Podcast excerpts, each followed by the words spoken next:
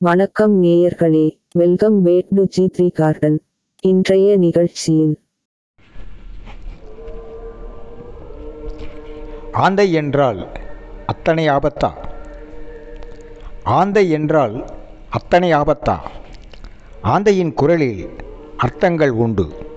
ஆந்தையின் குரலில் அர்த்தங்கள் உண்டு. அவை ஆந்தைக்கு மட்டுமல்ல அனைத்து உயிர்களுக்கும்.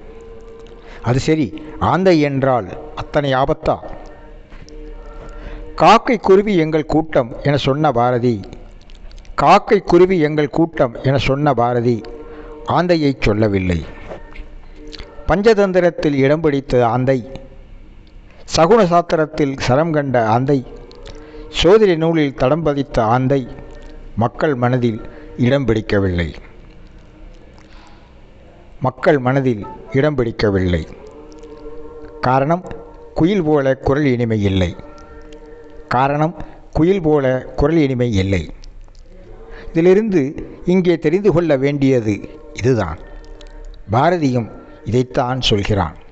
வாக்கினிலே இனிமை வேண்டும். வள்ளுவமும் இன்சொல் பேச வேண்டும் என்கிறது. யாவர்க்குமாம் இன்னுரை தானே என திருமூலரும் சொல்கிறார். மனிதர்கள் மற்ற உயிர்களிடமிருந்து கற்க வேண்டிய பாடம் இது. இன்சொல் இனிது. அக்கம் விசு ஐயர்.